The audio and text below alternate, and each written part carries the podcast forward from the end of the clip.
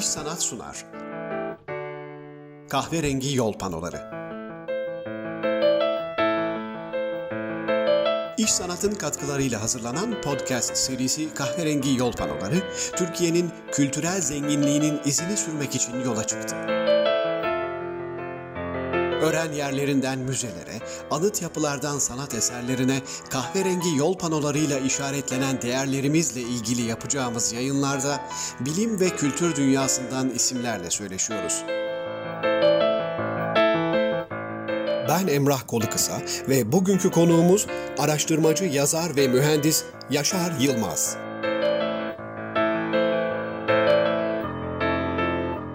Kahverengi yol panoları başlıyor.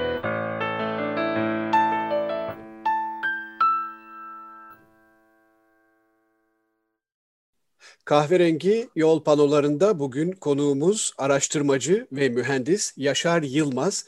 Hocam her şeyden önce çok teşekkür ediyorum katıldığınız için kahverengi yol panolarına. Hoş geldiniz. Estağfurullah. Ee, hocam sizinle Anadolu antik tiyatroları üzerine söyleşmek istiyorum. Çünkü bundan bir süre önce e, sizin yazdığınız bir araştırma Anadolu Antik Tiyatroları e, başlığı altında e, YEM e, yayın evi, Yapı Endüstri Merkezi yayın evi tarafından basılmıştı. Umarım yeni baskısı da yapılacak yakında. 115 antik kent, 119 tiyatro başlıklı bir çalışma. Elbette biz kahverengi yol panoları olarak e, hem arkeolojiyle hem e, sanat tarihiyle çok yakından ilgiliyiz. E, tabii ki Anadolu'daki bu antik tiyatrolarla fena halde ilgiliyiz. E, takdir edersiniz. E, o, hocam şöyle başlamak istiyorum söyleşimize. 115 antik kent ve 119 tiyatro bunların hepsini gezdiniz. Ne kadar sürdü her şeyden önce? Benim bu gezim e, yaklaşık iki yıl sürdü.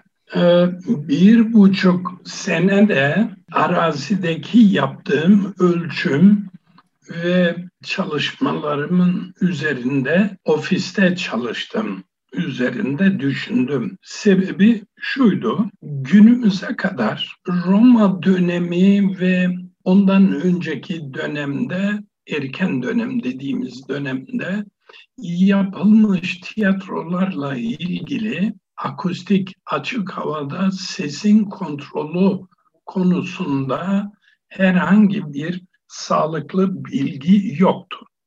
Yalnız Vitruvius, Paleo Vitruvius milattan önce 25 civarında e, mimarlık üzerine 10 kitap diye e, yazdığı kitap var. Bu kitap mühendis ve mimarlar için bugün de çok yararlı bir kitap.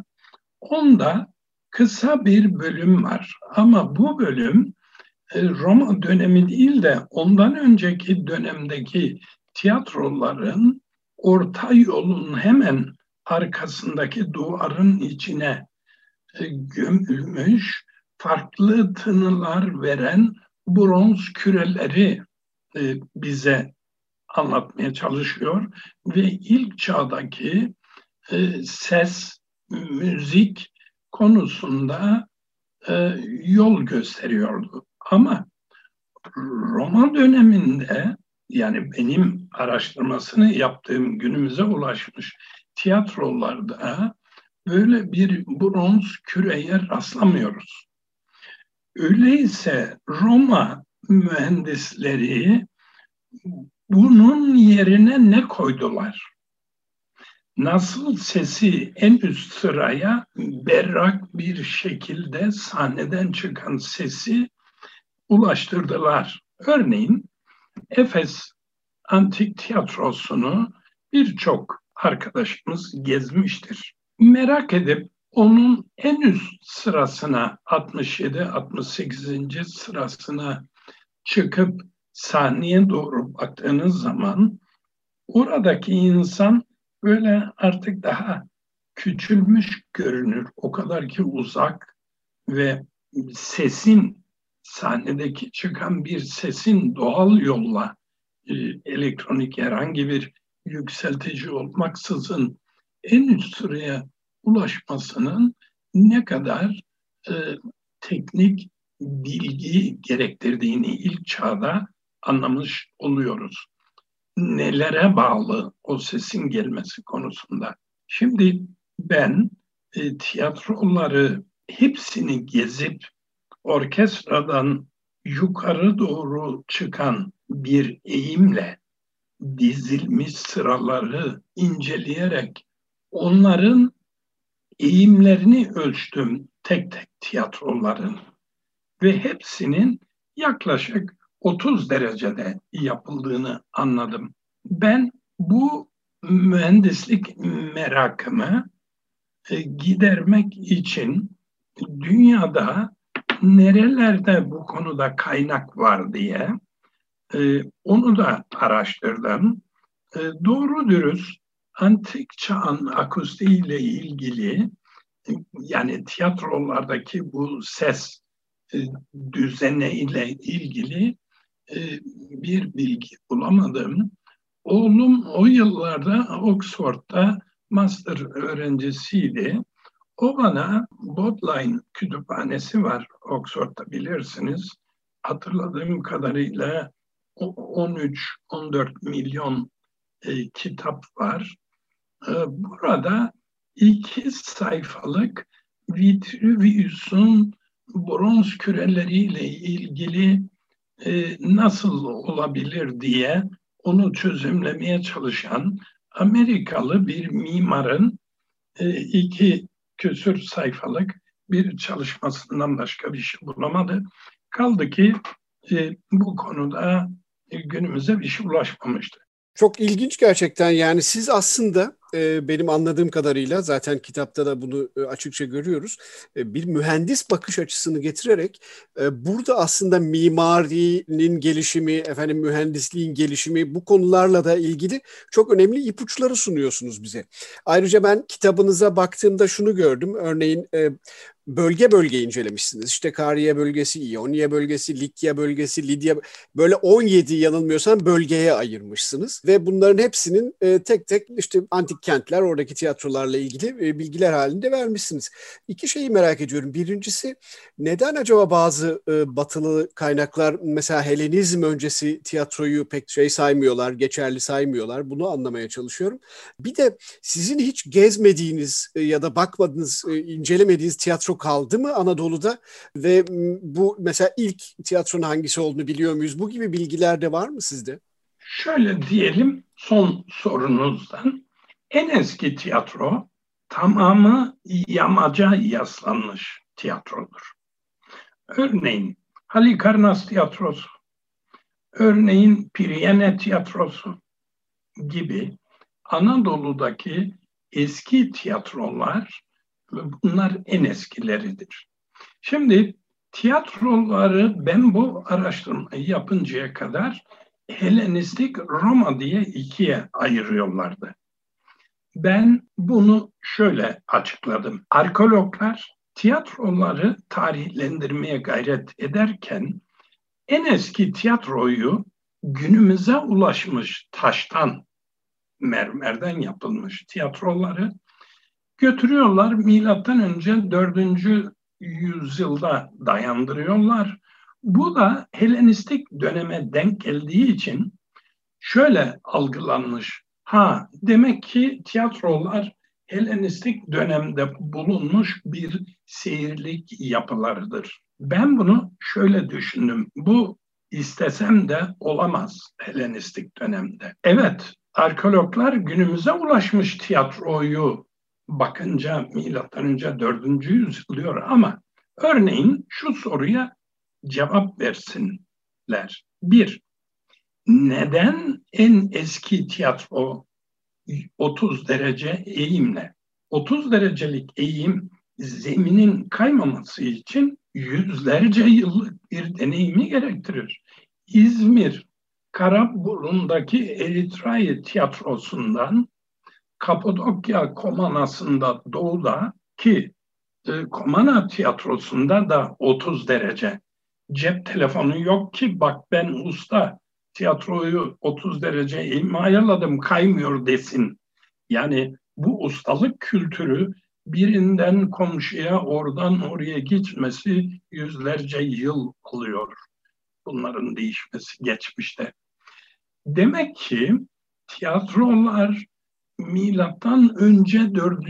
yüzyılda köle emeğinin ve köle e, ticaretinin yaygınlaşması, ikincisi taşı terbiye eden üretim araçlarının yontma, taşıma gibi üretim araçlarının ve inşaat tekniklerinin bu dönemde artık gelişmesiyle ahşap sıralar ki bunlar açık havada olduğu için birkaç yılda kar altında, yağmurda, güneşte çabuk çürüyordu.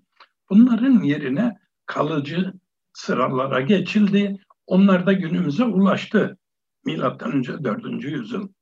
Ama bu Helenlerin tiyatro bulduğu ya da Helenistik döneme ait olduğu anlamına gelmez. Diğer sorunuz şu, ben incelemediğim tiyatrolar var. Örneğin İstanbul'daki Konstantinopolis tiyatroları üç tane olduğunu biliyoruz.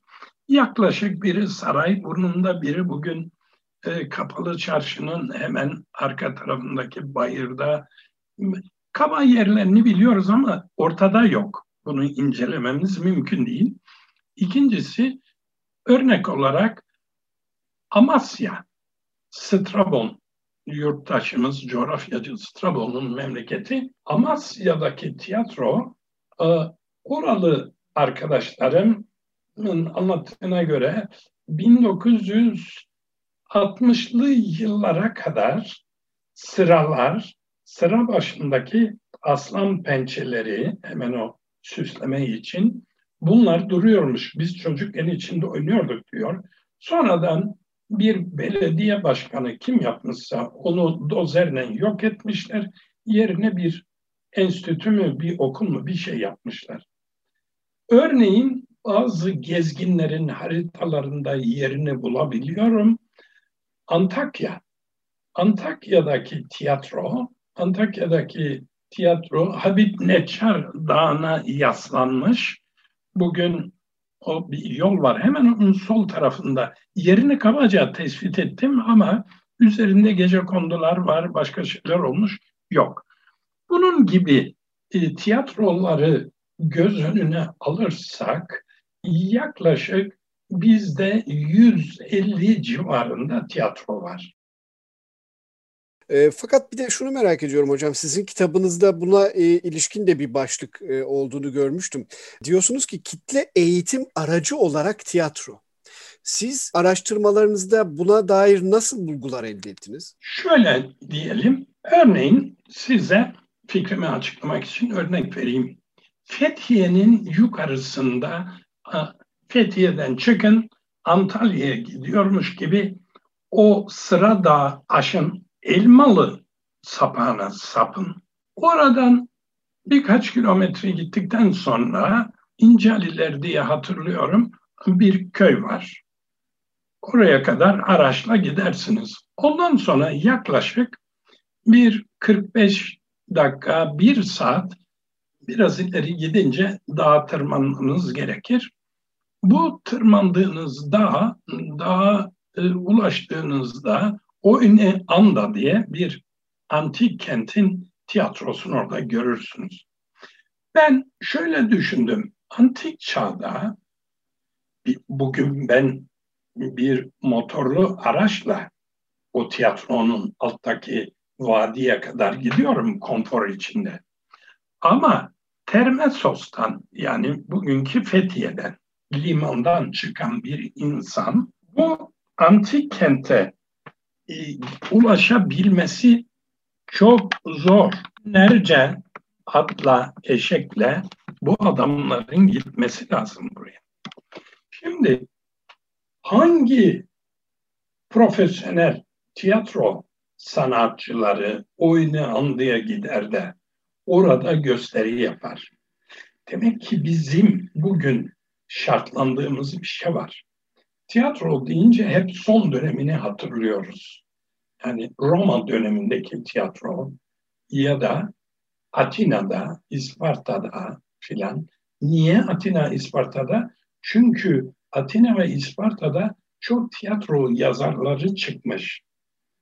Ve bu insanların günümüze ulaşmış eserleri var. Euripides başta olmak üzere çok yazarlar var. Konuları ele almışlar.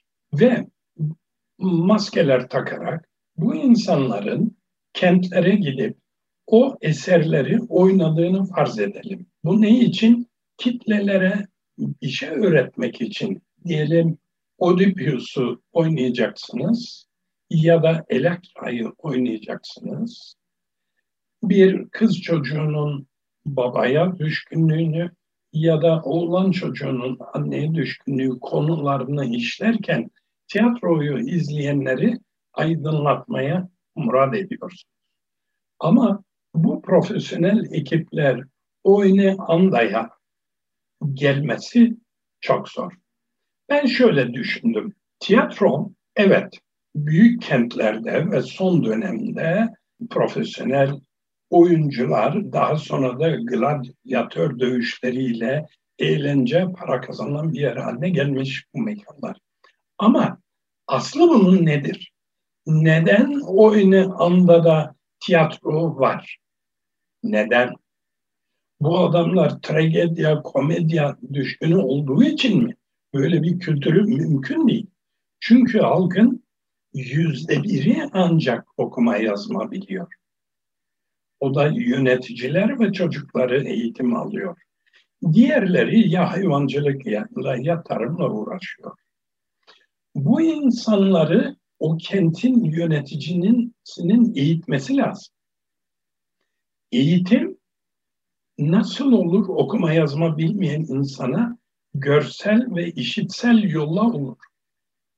Bu da bir gösteriyle olur tiyatroda. Yani bugünkü yazılı ve görsel basın, televizyon, gazete e, gibi bu modern iletim araçları, iletişim araçlarının kitlelerdeki yaptığı etkiyi bir nevi topluca tiyatroda bunu yapabiliyorlardı.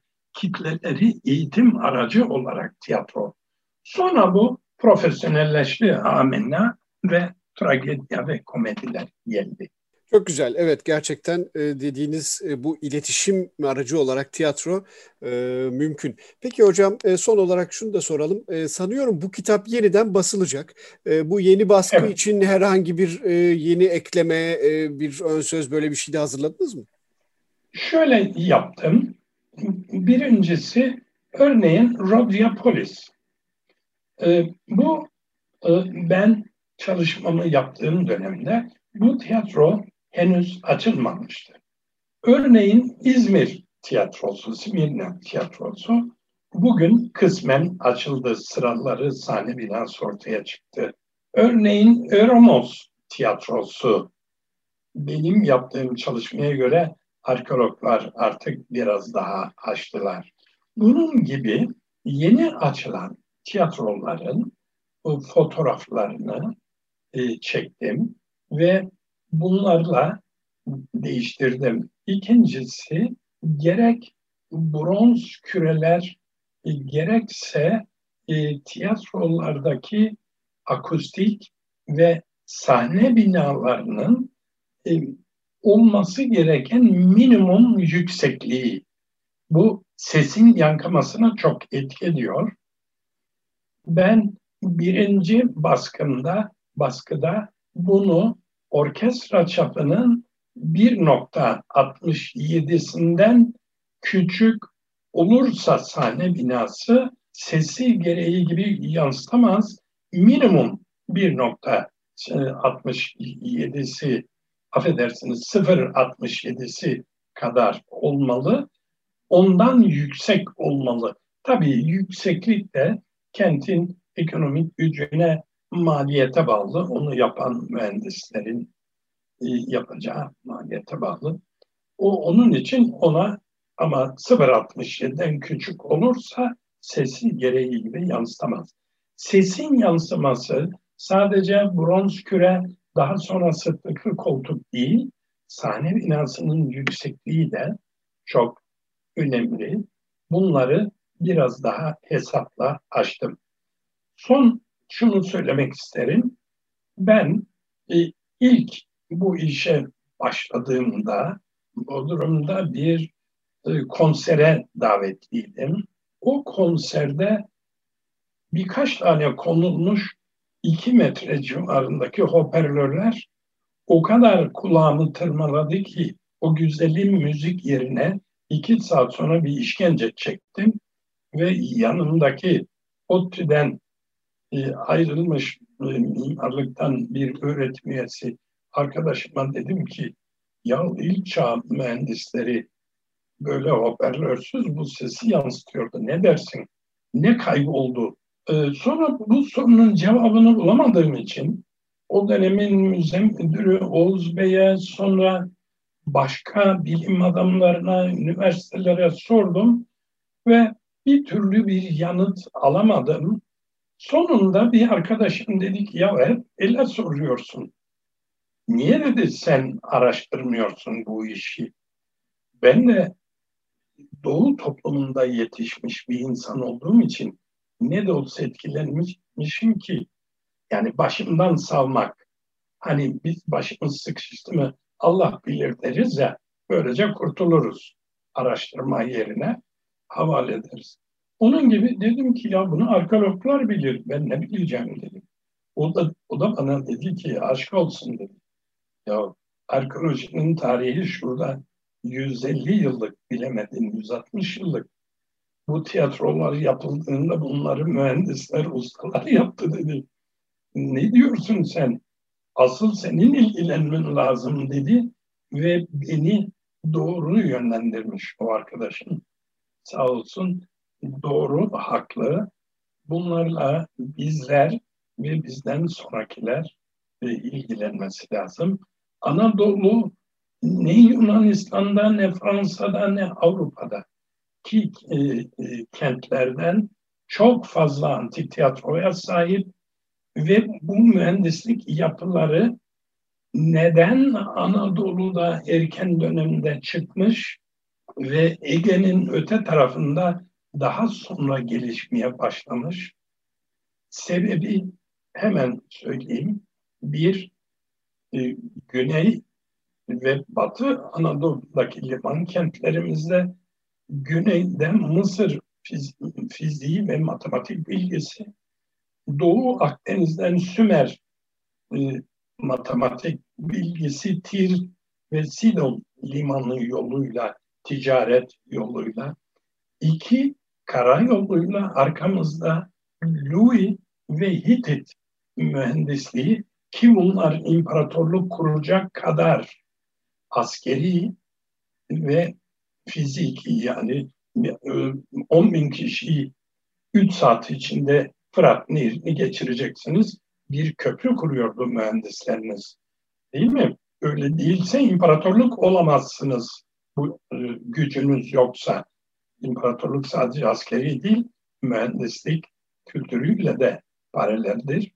Onun için demek ki karadan Anadolu'nun yerli e, mat fizik, matematik bilgileri antik tiyatrolar için Ege Denizi'nden de diğer gelişmiş toplulukların kültürleri bir senteze ulaştı liman kentlerimizde ve erken dönemde tiyatrolar doğdu.